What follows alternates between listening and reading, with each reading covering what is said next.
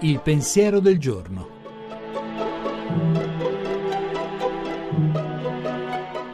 In studio Alessandro Zaccuri, giornalista di Avvenire.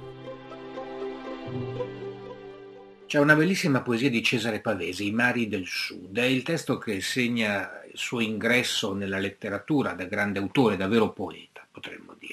È il primo testo che troviamo nella raccolta Lavorare stanca, risale agli, negli anni 30 e racconta qualcosa di semplicissimo, di quotidiano, una passeggiata su nelle langhe tra questo giovane intellettuale, Cesare Pavesi appunto, e un cugino che invece è già un uomo fatto, un, un uomo che ha già viaggiato molto per il mondo, addirittura ha navigato in quei mari lontani che Pavese ha conosciuto finora e per tutta la sua vita conoscerà solamente dalla lettura dei libri.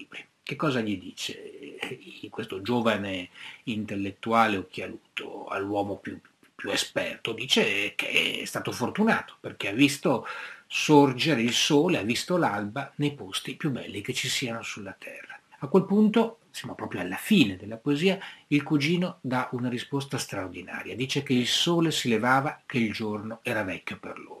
Allora non importa quanto ci siamo svegliati presto stamattina, qualcuno si è già svegliato prima di noi per permetterci di prendere il treno, l'aereo o anche solo di accendere la luce, non importa a che ora sorge il sole. Per qualcuno, a quel punto, il giorno è già vecchio.